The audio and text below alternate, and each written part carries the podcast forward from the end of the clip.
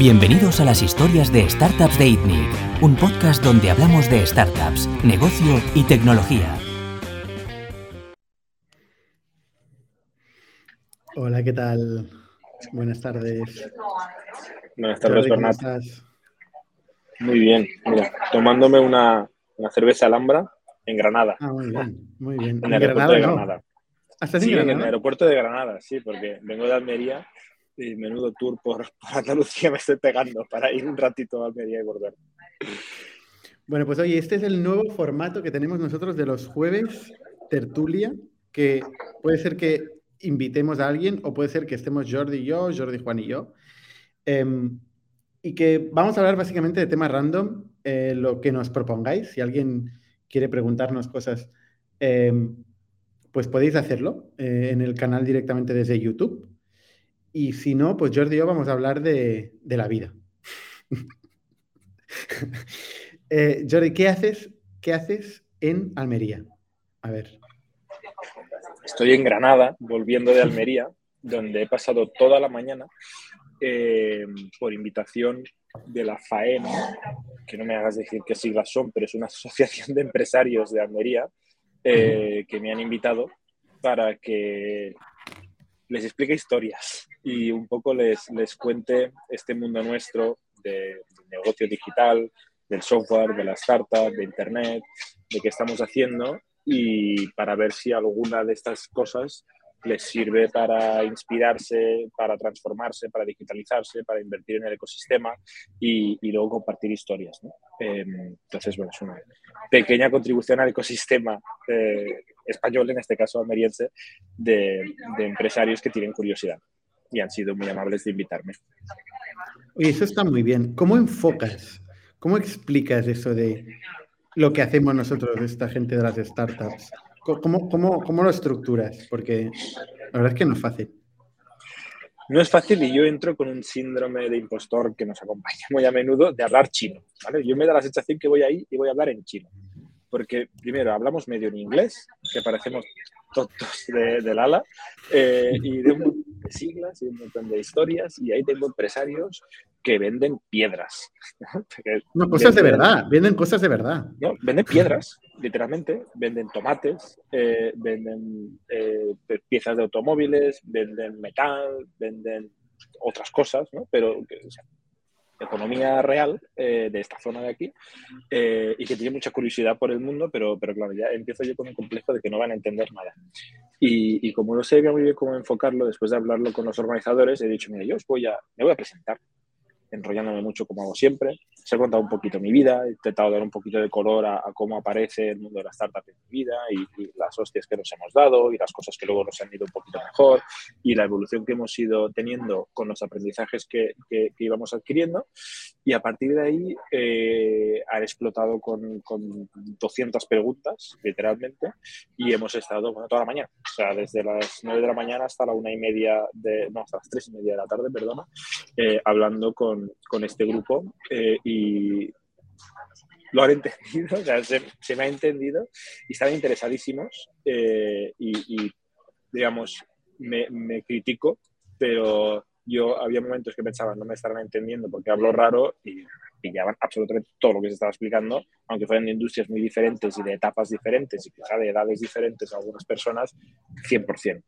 Eh, siguiendo todo, todo lo que les estaba contando y con mucha curiosidad, mucho interés y con ganas de intentar importar parte de este conocimiento a su mundo.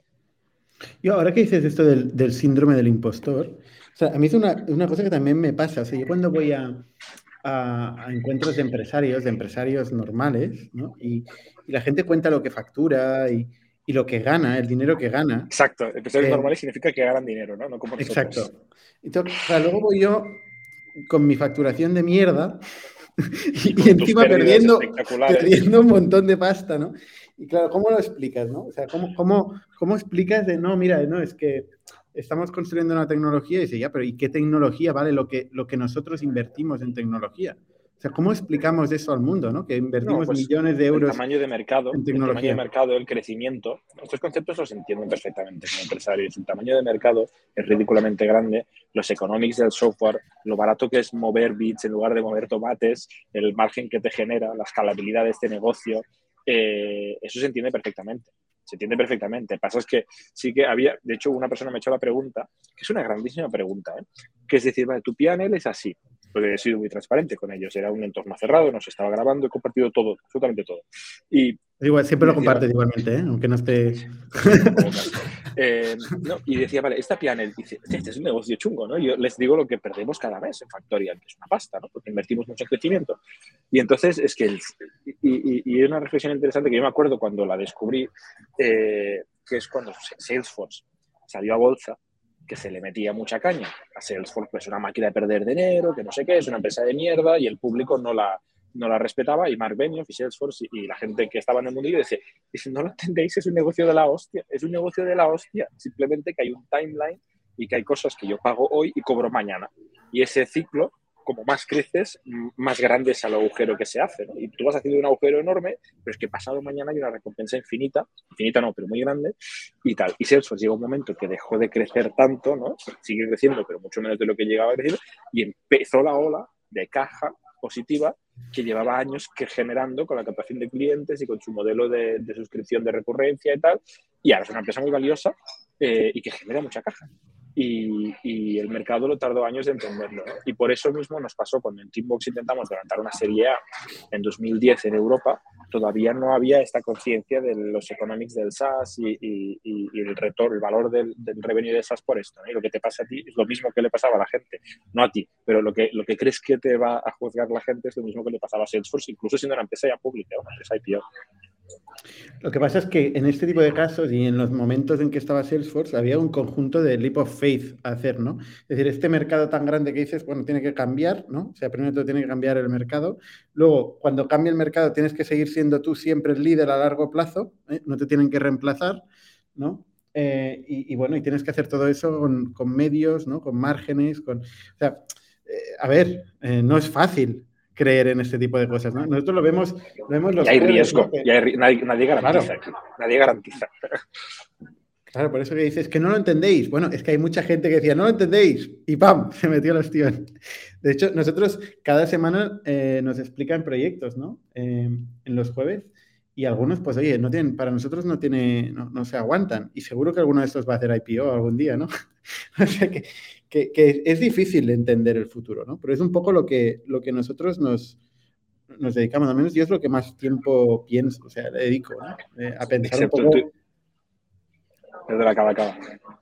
No, a pensar hacia dónde, hacia, hacia dónde voy. Digo, excepto tú y yo hablando de cripto y de web tres, que parecíamos unos abuelos la semana pasada. Sí, no. Y a mí, a mí, por cierto, me han criticado, porque dicen, hostia, tío, que no entiendes nada. No me decían que no, que porque yo decía, ¿cómo puede ser que, que de, demos tan, tanto valor a algo que se explica sobre todo, tal como decía Pablo, en un contexto de, de, de crisis, ¿no? De, de desentendimiento entre los gobiernos o básicamente de, de, de fallo del gobierno, ¿no?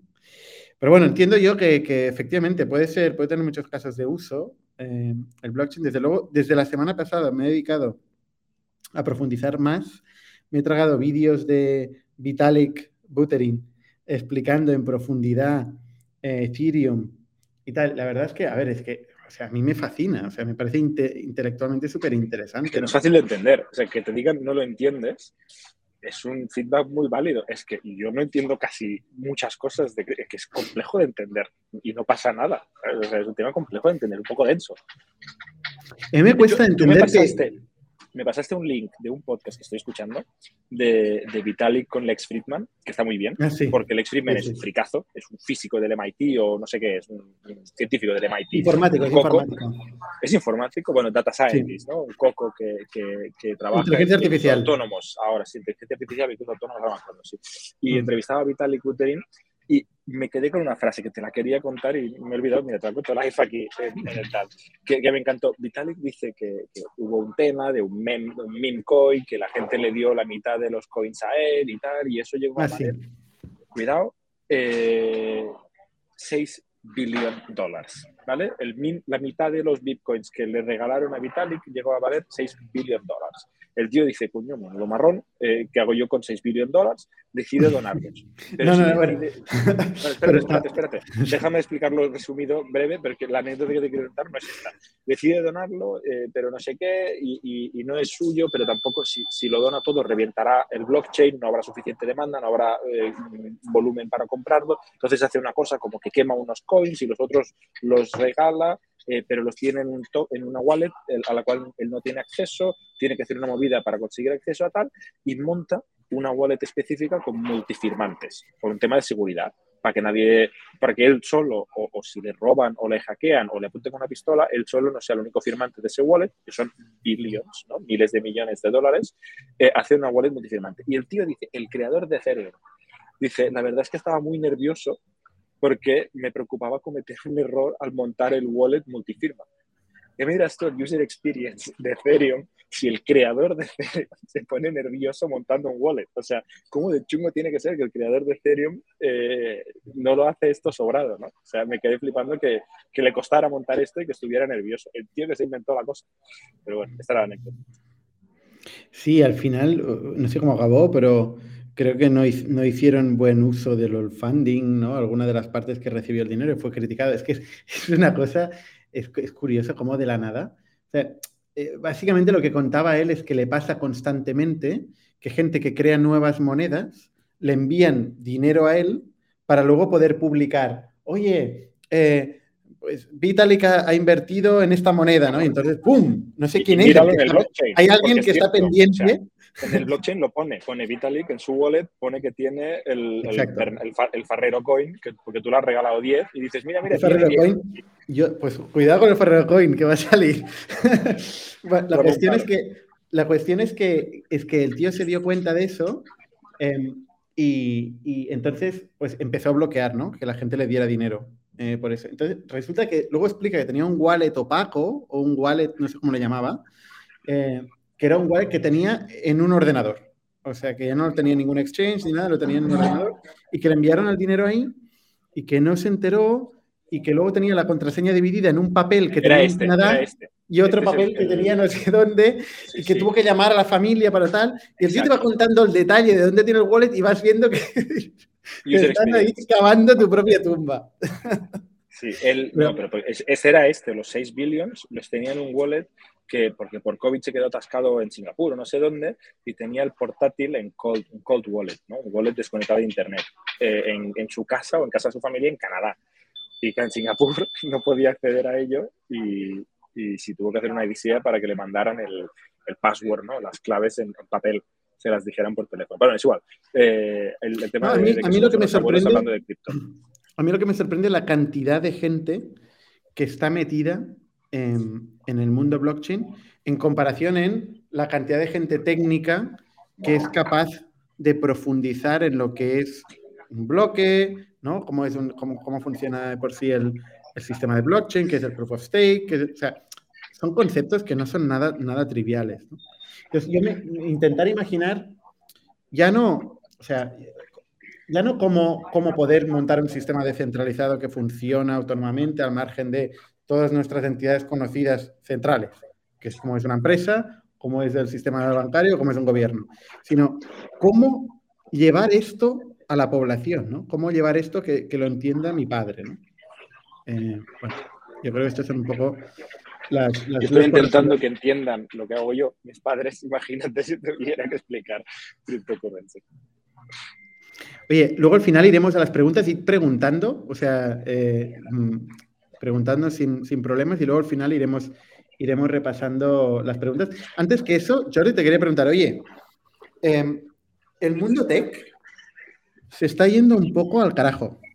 No, pero los no. stocks públicos eh, de las compañías tech, sobre todo eh, software, Eh, ha habido una corrección muy bestia.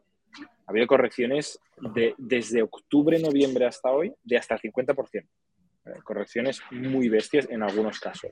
En otras solo del diez veinte por ciento. El diez veinte por ciento, que es un recorte bastante bestia en, en valoración de mercado, ¿no? En precio de, por acción. Y, y es, un, es una bajada que ha ido así, poco a poco, pero gradual. No sé si se me ve porque no sé el ángulo. Y de repente ha hecho ¡pum! y ha hecho una bajada fuerte este fin de semana pasado. Estamos a jueves ahora, pues el, el viernes de la semana pasada, lunes, martes de esta semana, ha pegado unos pasos importantes para abajo. Y esto ha generado un poquito de miedo en el sector privado y hay mucha conversación sobre esto. Y como en el mundo tech nos gusta mucho hablar de las cosas que pasan, pues hablamos mucho sobre esto. Y aquí estamos tú y yo hablando sobre esto. ¿Tú has comprado acciones? De stock público, sí. Sí, comprado acciones, como ya sabías. Te lo dije por WhatsApp. Eh, como yo también te dije por WhatsApp, he comprado acciones. Que casualmente siempre compras un segundo después de mí. No, en este caso no. En este caso no. En este caso no. En este caso igual. Ah, no. Bueno, otras veces sí. HubSpot te la copié. Pues HubSpot es, HubSpot es uno de los que se ha metido... Opción importante. Todo el mundo se ha metido eh, unas opciones bastante bestias. Sí, sí. O sea, software, cloud, recortes bestias. Que, bueno, digo. No, una, una, de, las, una de, los, de las acciones que nos sorprendía por el múltiplo P/E que tiene es precisamente Coinbase. O sea, Coinbase es, es tremendo. Es una pasada. Es tremendo. Es una compañía, una compañía que no sé si vende seis billion y gana tres. Voy a buscar el pantallazo que, que, que nos mandamos tú y yo por, por WhatsApp, porque los números eh, eran más, creo que, lo que un poquito más de lo que dices. Creo que es más, ¿eh? eh sí, sí. sí. Que, seis, y la vende seis, sí. No, es, eh, vende seis y gana eso, eh, dos coma tres. Sí, sí, sí. seis, mm. dos coma nueve de net income. Sí, dos coma nueve de net income. Eso, eso. Y tiene, tenía una valoración de mercado cuando yo hice el pantallazo de cuarenta billion. Es un múltiplo eh, bajito. O sea, por ser tech, es un múltiplo muy bajo. Por ser una, un stock público en general, es un múltiplo ok, eh, pero por ser una empresa, perdón, matiz, creciendo al seiscientos por ciento año a año. O sea, está creciendo al seiscientos por ciento año a año porque todos los múltiplos y todas las... El valor de una acción en general es el valor futuro, ¿no? El cash flow futuro de la empresa. Una empresa que está creciendo al seiscientos por ciento, que está generando un montón de, de beneficio y tiene un múltiplo como de un stock más que está yendo más o menos bien. Sí, esta es una de las que quizá compramos tú y yo. ¿Cuál es el no es racional? No es investment advice, no es investment advice. ¿Cuál es el racional de este, de estos valores tan bajos, ¿no? O sea, cuesta, cuesta de creer. Es, o sea, es, por un es, lado... la te, lo que dicen es la, la, el miedo a la inflación de, de activos. O sea, el miedo de que estuviera todo overpriced. Y como eso es un poco efecto dominó, eh, pues pensar que Zoom y Airbnb, no, Airbnb es mal ejemplo, perdón, que Zoom y cuáles más se beneficiaron con el COVID, Shopify, Amazon, ¿no? Que estos estaban súper mega hiperinflados eh, porque la gente se volvió loca con, los, con, con la gente confinada que no tenía nada que hacer y solo hacía que stock trading y hacían la tontería del GameStop y invertía todo el mundo en Zoom porque obviamente Zoom y la pandemia no sé qué, estaba tan sobre, sobre, sobre mencionado que de repente hay un miedo como la inflación de activos y, y hay la narrativa de que está sobrevalorado y de repente la gente vende y era verdad, estaba sobrevalorado porque la gente empieza a vender y el precio baja, ¿no? Pero es un poco, yo creo que la conclusión de leer a expertos sobre el mercado de valores, y ahora llegará algún experto en mercado de valores y dirá que estoy diciendo la gilipollez, eh, es que es totalmente random. El precio de las acciones eh, en el corto plazo, totalmente random. Cada vez que hemos hablado en un podcast de, de, de la bolsa, nos han agribillado expertos en, en mercado de valores. No te engañan. Pero oye, todo eso que aprendemos, todo eso que aprendemos. Oye, si eh, tenéis correcciones, dadnoslas, así, así mejoramos nuestro conocimiento.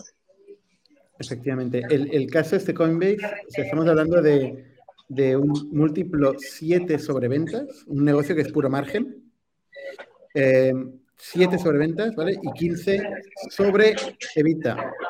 Vale, o sea, con un crecimiento de siete equis a ese tamaño, nunca visto, nunca visto, siete equis a ese tamaño, nunca visto, con un T A M, un Total Addressable Market, eh, que... Todo nos hace pensar que va a explotar a más. O sea, obviamente no es mainstream todavía el, el, la compraventa y la transacción con cryptocurrencies va a crecer. Yo creo que esto es, es indiscutible. No sé qué va a dar el Bitcoin, pero que va a crecer el volumen es bastante indiscutible. Y, y que además tienen su balance sheet criptos ellos mismos. Eh, o sea que, o sea, no sé, para mí me parece un, un poco disparate la pinchada que ha hecho. Y si miras el... El precio de acción hace como una, una subida y una bajada desde hace muchos, muchos meses. Coinbase ha pillado muchísimo. en, en una tertulia de hace tiempo decíamos, ¿qué tiene más sentido? ¿Invertir en cripto? ¿Invertir en un fondo de un E T F de cripto? ¿O invertir en Coinbase? Que ya es una apuesta diversificada de cripto. Entonces, no sé si eras tú que decías, hombre, eh, Coinbase gana cuando transacciones tanto hacia arriba como hacia abajo, ¿no? A no, a no, a no ser que, que llegues abajo del todo. Correcto. Y estoy... De transaccionar. Y, y, y tienes... Y yo creo... Seguramente me equivoqué, pero me gusta esa teoría y creo que con más razón, ahora que está pinchando todo el cripto también, o hay una corrección grande de precios, una volatilidad muy bestia. Volatilidad es nervios, es movimiento, es oportunismo y todo eso es comisión, comisión, comisión, comisión. Eh. Y eso, bueno, nos lleva a pensar a nosotros, decimos, oye, nosotros vivimos en el mundo tech, estamos por suerte en el ámbito privado y es muy importante en estos momentos... Eh, tener claro que cuando estás en el ámbito privado estás protegido, al menos a corto plazo, estás protegido a la fluctuación, ¿no? Y hay gente que dice, oye, ¿por qué no salís a bolsa? Bueno, entre otras cosas, también nos protege las tendencias y las fluctuaciones a corto plazo. Pues somos minúsculos para ir a bolsa todavía, ¿eh? Eso es lo de menos. eh, Pero no, sí, en un hipotético pero, pero futuro, sí. Cuando ya tengamos el tamaño que podríamos ser una empresa públicamente cotizada, está lo que dices tú. ¿Tú quieres que tu empresa valga la mitad de un día para otro porque X? Pues no, no me hace mucha ilusión a mí, pero claro, también pasa al contrario. ¿Quieres que valga el triple por la misma razón X? Poco... Esto es como... Esto vuelve a ser el juego de las sillas, ¿no? El juego de las sillas que pasó en... Eh, Eh, cuando el COVID, ¿no? Había empresas que habían levantado pasta en el mundo nuestro, en el mundo startup, ¿eh? Eh, había empresas que habían levantado pasta, otras que no, y durante un tiempo pues no se levantaron, no, no hubo deals, ¿no? Eh, luego se, se restableció. Sí, no estamos ahí. No estamos ahí. Hay mucha, mucho sensacionalismo eh, en el mundillo nuestro sobre las rondas y los V Cs y tal. Y mucha gente compara con dos mil uno y compara con dos mil ocho. Y no tiene nada, nada, nada, nada que ver. O sea, en dos mil uno y en dos mil ocho hubo una crisis de fundamento. O sea, se des, o sea eh, no se vendía nada, ¿sabes? No había comercio. Se, se hubo una, una recesión global, económica, real, profunda. Ahora lo que está pasando es una corrección del precio del activo, que no tiene nada que ver con el mundo real. El mundo real está yendo exactamente igual hoy que la semana pasada. Simplemente bueno, que unos bueno. cuantos... Hoy que la semana pasada sí, que yo sepa, no sé qué ha cambiado, pero, pero no, no, no ha habido ahí, una corrección... Ahí. Hombre, hay, hay, un, hay varios países que apuntan a la recesión. Hay, hay muchos, muchos ámbitos de la economía real, precisamente, que se han visto gravemente afectadas. Entre otras sí, pero, cosas, por, por los confinamientos, por las medidas sí, del gobierno. Pero esto no es nuevo. O sea, esto no es nuevo. ¿Sabes? O sea, esto no, pasa desde no, abril lo, de dos mil veinte. Lo que ha pasado, lo que ha pasado es que eh, se empieza a creer que, que el mundo vuelve a la normalidad, con COVID o sin COVID, Eh, y que todos los stocks que alguno había hiperhypeado por el hecho de que el mundo iba a cambiar para siempre, pues al final se ve que no va a cambiar para siempre. Exacto. Entonces vuelven, vuelven a ser sí. valorados como Eso en la sí. época pre-COVID, ¿no? Pero esto no es una crisis fundamental. O sea, no se está yendo el mundo a la mierda en el sentido de que se van a perder un montón de trabajos de un día para otro y tal. No está pasando esto, está corrigiéndose un precio del stock. Entonces esto es muy diferente. Cuando hubo crisis gordas de dos mil o dos mil ocho... Eh, ahí sí que hubo mucha mucha destrucción de, de economía, no solo de, de un activo que subía y bajaba. Y, y los money managers o la gente con dinero, que lo da dinero a money managers para que lo inviertan en diferentes clases de activo, una de ellas el venture capital, dijeron, todo para mí, no te doy nada. Ahora mmm, no está pasando para nada esto, no está pasando para nada esto, no es, no es, no es tan fundamental. De hecho, si el miedo es la inflación, oye, invierte en venture capital, es un buen hedge contra la inflación. Invierte en bienes productivos, en, en, en cosas que hacen cosas y que generan valor, ¿no?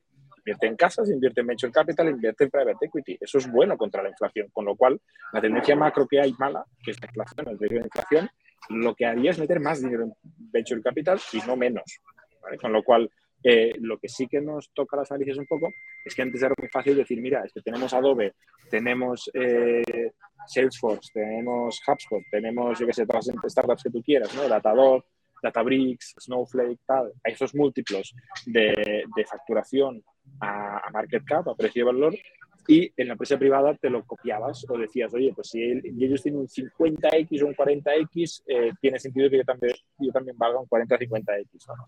Ellos de repente han bajado mucho este múltiplo, es, esta historia se ha perdido un poco, pero es irrelevante. Y, y, y la razón por la cual yo creo que es relevante es la misma razón por la cual nunca ha habido un múltiplo de cien equis, del cual hemos hablado tú y yo, y se habla mucho del famoso múltiplo de cien equis. Porque me acuerdo que... O ciento veinte. A mí. Sí, se ha llegado a pagar ciento veinte. Me explicaban por qué no era un múltiplo de cien equis el que existía en el mundo. Decían, no, no, no. Lo que hay es un poquito... O sea, eh, los múltiplos eran de cuarenta equis, ¿vale? cuarenta, cincuenta equis, que más o menos son los que veníamos haciendo. Lo que pasa es que hay tanto V C, hay tanto capital en el mercado, que para ganar un deal entran antes, en las mismas condiciones. Entonces, obviamente, el múltiplo de ese día ha crecido, pero su racional es decir, oye, yo tengo una convicción X de que de aquí a un año estarás aquí, me meto antes para ganar el deal, porque meto los codos, porque tengo mucha competencia, porque, porque está, es, un, es un activo muy poco diferenciado. Al final hay una transferencia y las transferencias son todas iguales. Entonces luego algunos tienen value add, otros son gente más maja, otros son gente más capulla y tú quieres ir con la gente buena que no te va a joder y tal. Pero es un, es un bien difícil de diferenciar el venture capital. Y ganaban pues por tiempo, ¿no? Se metían antes a la valoración de, de un poco después. Esto no ha cambiado. Si algo, hay más V C cada día y hay más dinero y más fondos cada día, con lo cual yo no veo una corrección bestia en valoraciones justificada de ninguna forma en el mercado privado. Un poquito de miedo a corto plazo sí, pero dos, tres meses. No me imagino que de, que a un, de aquí a un año haya habido un problema por esto. A mí ese, ese tema me hace mucha gracia porque, porque al final el múltiplo ya, ya está aplicando una anticipación, obviamente, a lo que va a pasar en el futuro, ¿no? Entonces dices, no, voy a aplicar una anticipación a mi resultado de hoy y luego sobre esto voy a calcular el múltiplo. Sí, es un poco, ¿es así? Sigue la bolita, sigue la bolita. Pero tío, esto no es tan... Es menos científico de lo que nosotros discutimos. Totalmente. Es binario. Totalmente. O sea, esto... ¿La peta o va a cero? Este es, este es el algoritmo. El algoritmo es la peta o va a cero. Entonces, si la peta, da igual meterme tres meses antes o seis meses antes con la misma valoración. Si va a cero, da igual meterme tres meses antes o seis meses antes con la misma valoración. Ahora, si me meto tres meses antes y gano el deal bueno, me va a ir mejor a mí. Si me espero a que la valoración esté ya bien justificada y lo he perdido, acabo invirtiendo en la menos buena que no la va a petar. Entonces, esto es, yo lo entiendo así. Y la verdad es que lo entiendo, ¿sabes? O sea, lo entiendo. ¿Qué crees que te diga? Ahora, lo que sí que creo que habrá es un recorte de fantasmas. Lo que quiero decir es empresas vacías que se apuntaban al carro de cien equis de nada y seguía siendo mucho dinero, no sé cómo, pero ha habido empresas ahora con unos fundings que, que no eran ni cien equis, eran doscientos equis, doscientos cincuenta equis, con, mm. con casi nada, con, con cero productos sería A, con revenue de seed serie B, ¿sabes? O sea, locuras bestias, y yo creo que esto sí que se va a recortar. Y esto es bueno que se recorte, porque no queremos locuras, queremos inversión. ¿Tú crees que se va a mantener o no las valoraciones durante el dos mil veintidós? Sí, sí. Con algún pequeño susto ahora, me lo creo, pero sí. En línea de esto, Carlos Blanco esta semana publicaba en varios medios eh, la lista de los futuros de unicornios en España. ¿Cómo nos complicas la vida, eh? Sabiendo que no podemos hablar nosotros de nuestra propia valoración ni de nada sobre Factorial. No, sí que podemos hablar. ¿Hemos firmado algo que diga que no podemos hablar? Sí, centenares de páginas. Bueno, me los... Yo sé que te lo lees tú, por eso. eh, pero es un tema curioso, ¿no? Esto, esto se valora mucho. A mí, a mí es un tema que en el fondo me, me preocupa un poco, ¿no? El, el hecho de que le, le demos tanto valor a, al, al fundraising, ¿no? Y, y tan poco valor a... a otras métricas, ¿no? Lo que pasa es que las otras métricas dependen ya de, de lo que quiera compartir la gente y quiera explicar, ¿no? El número de clientes, ¿no? El número de clientes, la velocidad de crecimiento, ¿no? Eh, o incluso, qué sé, el número de empleados, ¿no? O sea, otras métricas que aunque no, no, no representen exactamente eh, pues el, el valor del accionista, sí que representan igual el valor que está generando la empresa en el mundo. Y el valor del accionista, lo que estamos viendo pues, en este espacio es que, ostras, eh, fluctúa, va a tendencias, a veces de arbitrario, a veces no, a veces consolida. Es un mercado, es un valor de mercado. Y el mercado hace cosas, así un poquito se mueve y tal, pues es un valor de mercado. En cualquier caso, el tema del unicorn es algo que está muy, muy valorado. Yo creo que al, al, cada vez va a haber más unicorns y cada vez va a tener menos sentido hablar de unicorns, porque ya, ya está pasando. Ahora... Ahora cualquier empresa va a ser, va a acabar siendo unicorn en el mundo tech.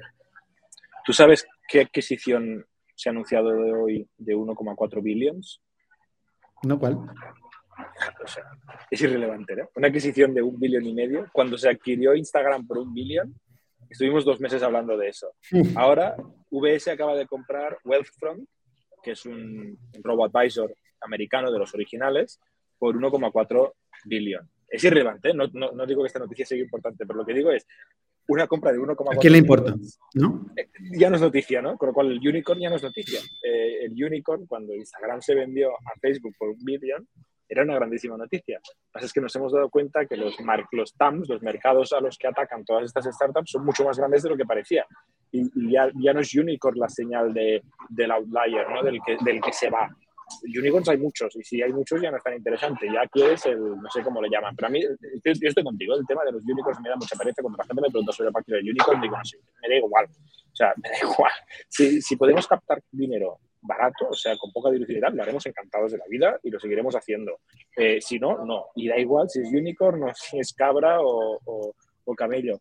Eh, bueno, a ver, si con, si, con eso, si con eso hablan de nosotros en la prensa, pues nosotros estamos tan contentos. Ah, no. Sí.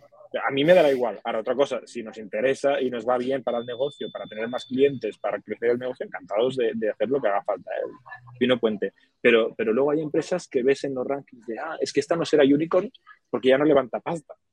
O sea, el que ha conseguido hacer una empresa guay, buena, que ya no necesita levantar pasta, eh, ya no es unicorn, con lo cual ya no es guay. Y esto, esto jode mucho, ¿no? Porque es como, parece que tengas que seguir levantando pasta para poder seguir en el club de las empresas que molan. Sí, a ver, una, una lo hablábamos este fin de semana o la semana pasada, no sé cuándo era, hablamos de Meltwater, que es a raíz de, de un emprendedor que pichó un sistema de información eh, para, para empresas. Eh, hablamos del caso Meltwater, que era un, un, una empresa que, que tuvimos la suerte de ver en un evento en directo en, en París, ¿no? En el Saster, ¿no? Y que nos contaban cómo habían ido de cero a cuatrocientos, quinientos millones de euros de, de, de A R R, de A R R, siendo un SaaS sin levantar un euro, ¿no? Levantando muy eh, poquito, un importe ridículo. Un importe ridículo. Eh, y cómo habían pues abierto, pues, más, pues, creo que son cuarenta y cinco oficinas por el mundo, habían abierto muchos, muchos países, ¿no? Se habían consolidado como... como líderes de categoría, habían apostado por un management, todo el, el anti-playbook de, de, del bici, ¿no? Se habían apostado por, por crecimiento interno, ¿no? Por una cultura muy fuerte, eh, con, con un tenure eh, largo plazo de permanencia de la gente en las empresas, ¿no? Vamos, al contrario que Silicon Valley. Eh, pero, oye, les, les había funcionado y era muy curioso porque en esta entrevista le, le, le preguntaba, las, le hacía las preguntas, Creandum, que es, que es socio nuestro, ¿no? en, en Factorial, eh, uno de los partners de Creandum, y le preguntaba, oye, ¿cómo lo has hecho? ¿No? Y le preguntaba, oye, ¿y yo, ¿no podías haber ido más rápido con pasta? ¿Levantando pasta no podías ir más rápido? Y él decía lo mismo que yo le he dicho muchas veces, le he dicho por aquí internamente, ¿no? Que es, eh, no, o sea, no, no hay ninguna oportunidad que pudiéramos aprovechar con dinero. Nuestras dos efectos o eh, limitantes principales son nuestra capacidad de construir producto, y esto es más ideas que manos, eh, o sea, no es tan fácil como meter gente en serie, y nuestra capacidad de generar management y gestionar. O sea, nuestra organización no puede digerir gente a más velocidad, por mucho que le metamos dinero. Y es curioso porque esto es una misma sensación que que yo tengo, ¿no? Que son los dos, defe- los dos factores limitadores eh, del crecimiento mucho más allá del capital, ¿no? Evidentemente que el capital puede ayudar a crecer. Eh, y dices esto teniendo capital. Y dices si no lo tuviéramos, no tendríamos el problema de management, no lo sé. Pero, pero sí, sí.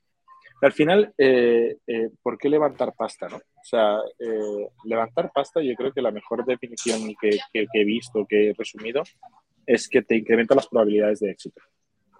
Es un precio que tú pagas para incrementar las probabilidades de éxito. No es ni la clave, ni la receta, ni tal. Ganas opciones. Opciones a cometer errores. Eso creo que tú y yo lo hemos hablado muchas veces, ¿no? Levantas el fundraising para pagar los errores del, eh, que has cometido. Y cuando Correcto. Inventas, pues es normal cometer errores. Y eh, errores. Y si te juegas la vida y al mínimo error cierras, pues es una putada.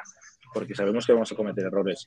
Y... Haces pruebas, haces pruebas que igual no harías eh, no harías si no tuvieras la capacidad de equivocarte y no morir en el intento, ¿no? Yo veo muchos, muchos emprendedores, una de las cosas que más veo, de hecho, en emprendedores, cuando están planteando su go-to-market, es que, ostras, no se atreven a acabar de hacer un salto, ¿no? Y muchas veces el go-to-market, pues, hay cierto momento donde cuando ya has validado como founder de que puedes vender un producto eh, y que puedes llegar al mercado y puedes explicarlo y te lo compran, pues es el momento de hacer un salto. Y este salto, con dinero o sin dinero, o sea, me da igual, con, con dinero en el banco o sin dinero en el banco, necesitas fichar a vendedores. Y no puedes fichar a un vendedor, porque un vendedor no te va a hacer nada y no vas a poder ver absolutamente nada. No va a haber clima de ventas, no va a haber clima de... Eh, de, de, de, competi- de competencia, no vas a tener benchmark, no vas a tener nada, ¿no? Entonces, tienes que empezar a fichar ya un pequeño equipo. Y esto le da mucho, mucho miedo a emprendedores hasta el punto que no lo, ha, no lo llegan a hacer nunca, porque igual fichan a un vendedor, no les funciona, pasa tiempo y el tiempo va contra la caja, ¿no? Y, y por no hacer este salto, por no ser capaces de hacer este salto, por el miedo a la tesorería, pues nunca validan su go-to-market. Nunca ven qué pasaría si. Y yo, que siempre defiendo que go-to-market y producto es lo mismo, si no son capaces de validar que pueden hacer el go-to-market, tampoco van a poder seguir desarrollando el producto, porque no van a desarrollar el producto sobre certidumbre. Lo van a hacer sobre creencia. Con lo cual, sí o sí, eh, un emprendedor que quiera tener éxito en SaaS tiene que hacer saltos. Tiene que hacer inversiones eh, por saltos relevantes eh, en lo que cree, a medida que va construyendo convicción. Eh, y a veces, pues, tener dinero en la caja ayuda a, hacer, a tomar este tipo de decisiones, ¿no? Una cosa que oímos mucho en los pitches de los jueves, de que un rato tenemos, eh, es no, esto con la ronda. O sea, esto cuando, cuando llegue el dinero de la ronda voy a hacer el tal, tal, tal. Eh, joder, yeah. La respuesta, pero no. Esto ya empieza a hacerlo. Eh, empieza a pegarte hostias pequeñitas, hazlo quizás menos, ¿no? No hagas a lo grande, no fiches cien vendedores, ficha dos, no sé, lo que sea, pero, pero hay que empezar a pegarse las micro hostias para ir corrigiendo, ir apuntando el producto que va en la dirección correcta, para ver si va o no va, porque la ronda dependerá de si eso apunta maneras o no, ¿no? O sea, el, esto lo haremos con la ronda, el inversor dice, yo pues no quiero invertir hasta que no vea cómo va esto, y aquí se queda la empresa, y eso pasa muchísimo, y en, en cuando nosotros cuando hablamos con emprendedores como para hacer inversión, lo, lo vemos mucho. Efectivamente. Oye, ¿qué te parece si repasamos un poco las preguntas que nos han hecho por aquí? Fantástico. A ver, nos preguntan, Mario Fernández, eh, nos preguntaba si invertís siempre a través de I N I C o tenéis también inversiones personales. Jordi. Eh, a través de I N I C, excepto Factorial y Redwood. Eh, todo lo que hacemos como inversores actualmente es a través de I N I C. Efectivamente. O sea, invertimos todo juntamente, o sea, nos equivocamos juntos, acertamos juntos. Es un poco la política que hemos decidido eh, llevar a cabo. Sí que hacemos inversiones personales en ámbitos que no tengan nada que ver. Como por ah, ejemplo, bueno, claro, no. hacer los stocks, inmobiliario. Los stocks públicos, los stocks públicos que decíamos antes, eso cada uno por su cuenta, sí. Cada uno por su cuenta, pero siempre pero Jordi me copia mis stocks. Es, entiendo que es inversión en startups, pero bueno, eso no me podría, podría ser otras inversiones, esto sí, cada uno hace luego lo que quiere. Efectivamente. Eh, ¿Qué más? Pero, pero nos lo contamos si, todo. Si paso por Barcelona unos días, ¿puedo trabajar en el coworking de I T N I C o es solo para socios? No, podéis trabajar en el coworking de I T N I C. De hecho, el coworking de I T N I C es un negocio que va como un tiro. O sea, es un negocio que tiene restauración, por un lado, eh, gestión de espacios. Eh, y, ostras, es un negocio de estos de los raros, de los raros, de los que ganan dinero, ¿no? De los que, ostras, tienen números interesantes, ¿no? Y, y que potencialmente puede crecer, ¿no? Y, y, y donde crecer a veces es una decisión eh, dicotómica entre vida... Eh, entre EBITDA y, y crecimiento, ¿no? O sea, tú puedes decir, oye, quiero ganar más dinero o quiero crecer más, ¿no? Entonces, nos, nos gusta crecer, con lo cual, pues, tampoco priorizamos ganar dinero.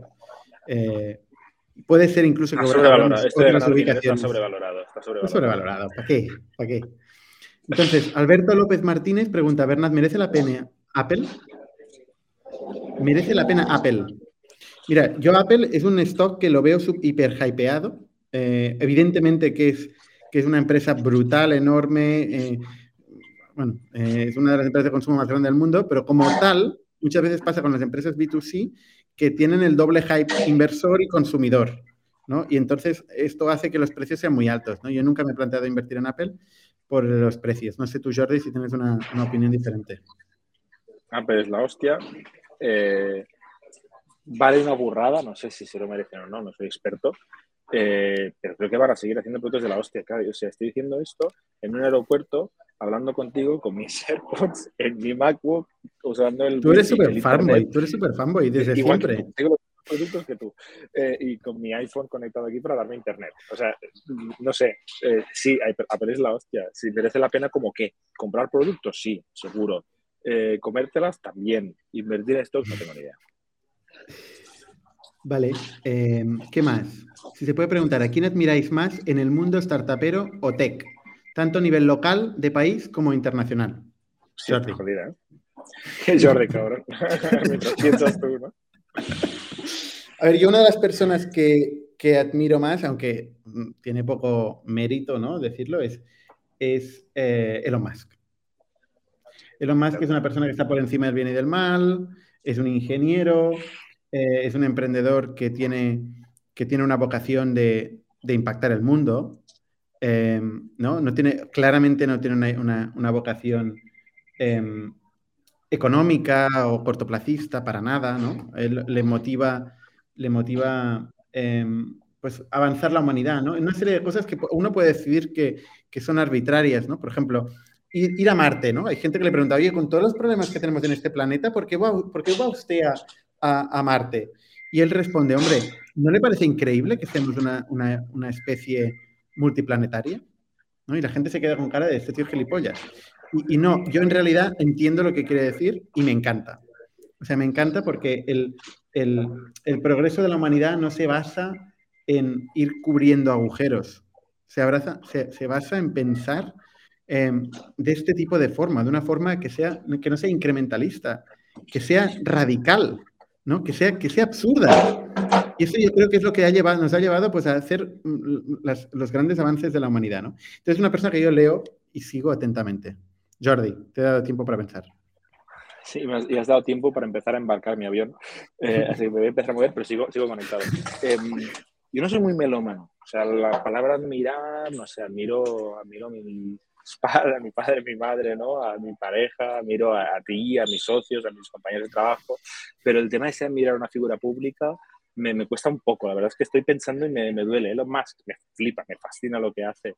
Eh, a nivel más contemporáneo, por ejemplo, pues eh, sigo mucho contenido de personas como Aaron Levy, David Sachs, gente que me enseña, ¿no? Es más, profesores. En su momento, pues yo sé, Aaron Ross, cosas mucho de, de ventas de, de SaaS.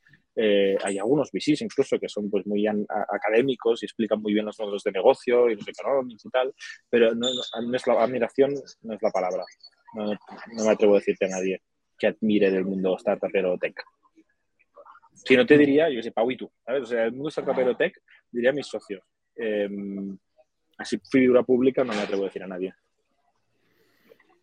Bueno, yo, yo sí, yo muchos. A mí me gusta tener referencias, me gusta leer biografías, pero sería un long tail, ¿eh? Yo también estoy de acuerdo que sería un, sí, un long leer tail. Leer biografías mucho y leer, y leer Twitter y artículos muchísimo. Ya sabes que los dos somos un poco frikis de esto, pero, pero no. es, es diferente la pregunta, yo creo. Que... Entonces, ¿qué has comprado? ¿Qué opináis de S E A? ¿Qué es S E A? No sé lo que es S E A. ¿Cómo se escribe? ¿S E A? ¿S E A? Sí. Sí. De sí, OpenSea, de N F Ts, N F Ts, OpenSea. O sea, yo no me, met, yo no me he metido en N F Ts. Paso, next. No me gusta la inversión especulativa no productiva, o sea que cero. No sabemos nada. No sabemos eh, nada. ¿Invertís con Robinhood? No. De hecho, creo que no, no se, se puede, puede invertir en España. En España. Yo utilizo De Giro. ¿Tú, Jordi? Yo mil. Eh, eh, utilizo Interactive Brokers, que tiene un, un user experience de mierda, pero es para frikis y tiene muchas opciones. Eh, utilizo De Giro también y utilizo, creo que esto es última llamada, Pasajeros Barcelona, eh, y utilizo también eh, Free, Free Trade, se llama. Hay una nueva alemana, te lo voy a tener que confirmar. Eh, Trade Republic, Trade Republic, una también que probé. Esto no me gusta porque no inviertes en el, en el stock original, sino como una especie de mirror eh, europeo que hace una cosa un poco rara. Oye, ¿puedes embarcar en directo siguiendo con la tertulia o no? Estaría guay, ¿eh? No, lo he, sería te, innovador, te, sería innovador. Sí. Me pegan una hostia. Da, Dani, youtuber ahora.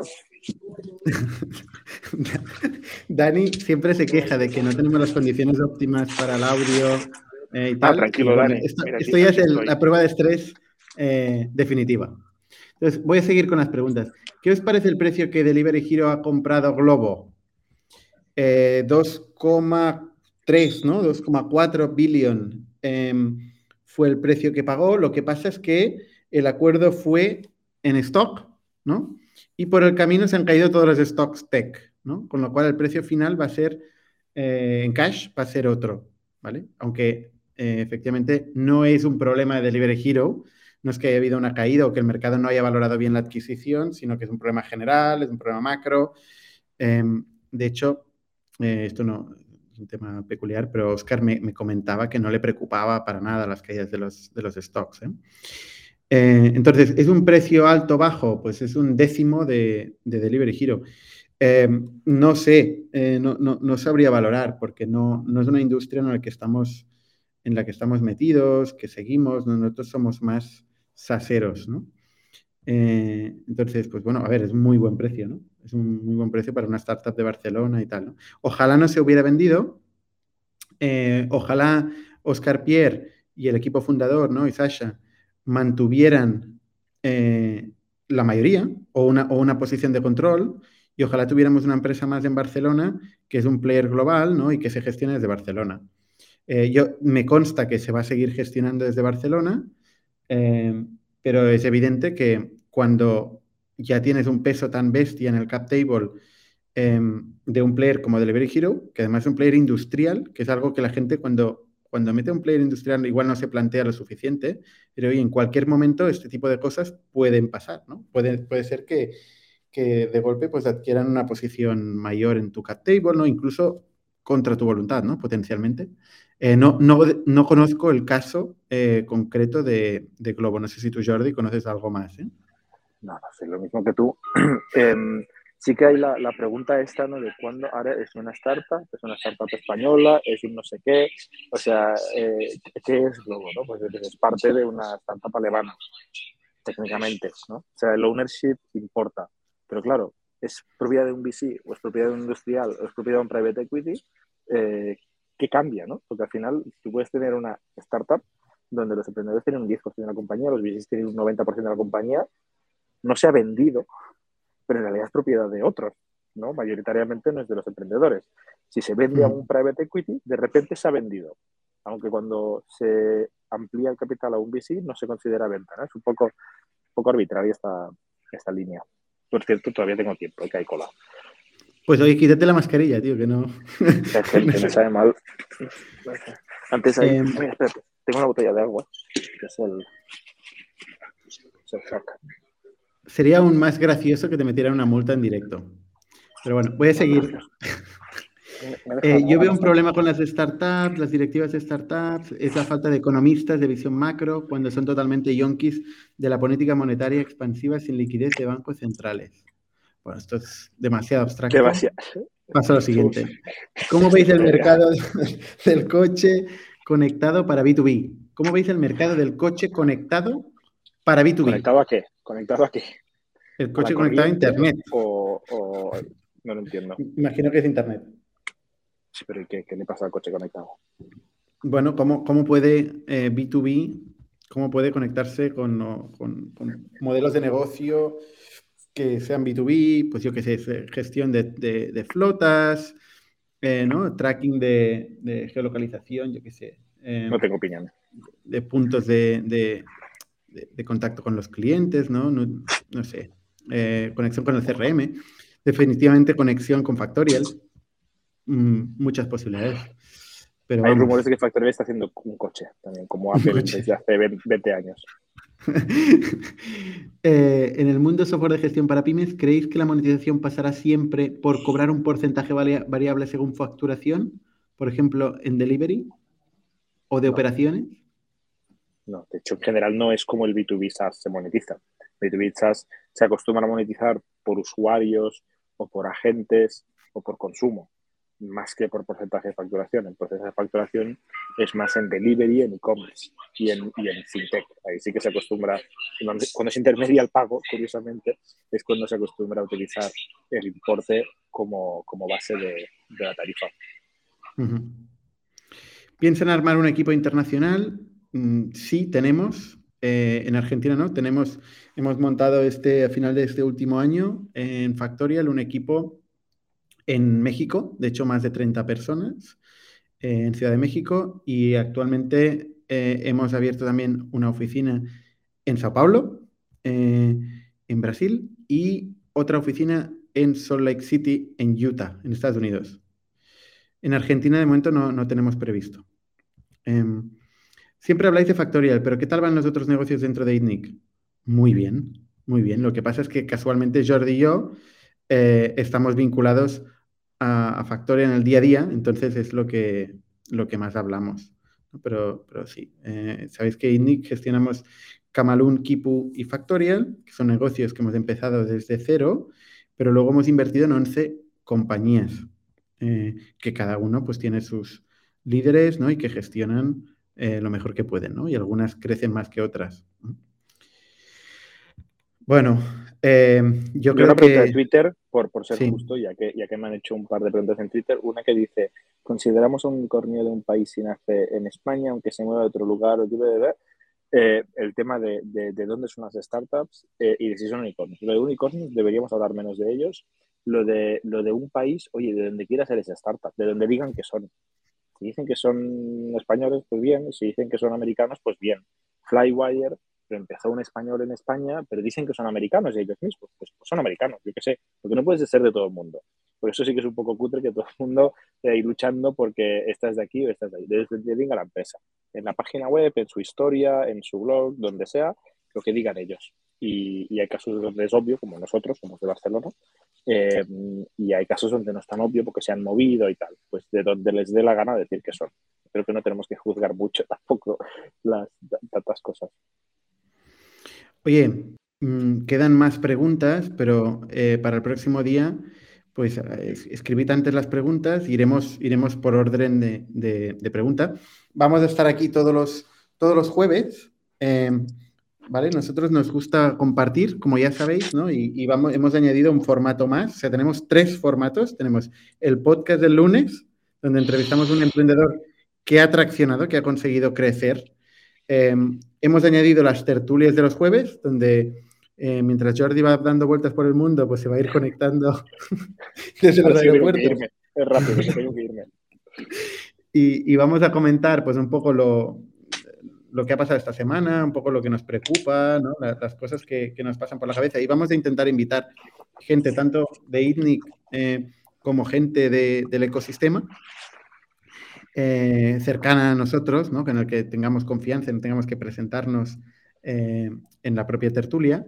Y luego tenemos la, el, el pitch, ¿no? Que empieza en siete minutos, ¿no? Y donde escuchamos a emprendedores que están, están arrancando. Eh, están empezando y tienen proyectos, ilusiones, ¿no? Y nosotros vamos con nuestra contundencia y nuestras opiniones que eh, siempre esperamos que, que se tomen de la mejor manera posible y que si hace falta que pasen de ellas, ¿eh? porque, porque estamos equivocados muchas veces. Entonces, Jordi, no sé si quieres añadir algo más, si no, te dejamos volar. Un placer y me voy a perder el pitch hoy, desgraciadamente, y hasta la semana que viene. Oye, puedes pagar en el avión, ¿eh? Para conectarte... Sí, pero tengo que ir ahí con el portátil, la mochila, un regalo que me han dado ahí en la Almería, tal. No. ¿Qué te han regalado? ¿Qué te han regalado? No lo sé, no lo he abierto, no lo he abierto porque no me he dado la vida. He ido corriendo hasta, hasta aquí. ¿Cómo puede ser un, un Curiosity? Souvenir. ¿Cómo puede ser Curiosity un valor de Factorial ahora, y que no hayas abierto este regalo? Tendré tiempo, si no lo pierdo, tendré tiempo en el avión y lo abro. Oye, muy bien. Pues nada, nos vemos en un rato. Chao a todos. Un ecosistema de startups tech de Barcelona, creadores de Camaloon, Kipu y Factorial, entre otras. Ofrecemos más de cinco mil metros cuadrados de coworking a startups y organizamos eventos diarios para discutir negocio y tecnología hasta la saciedad. Desde itnig Fund invertimos en equipos con capacidad de construir grandes productos y negocios. ¡Te esperamos!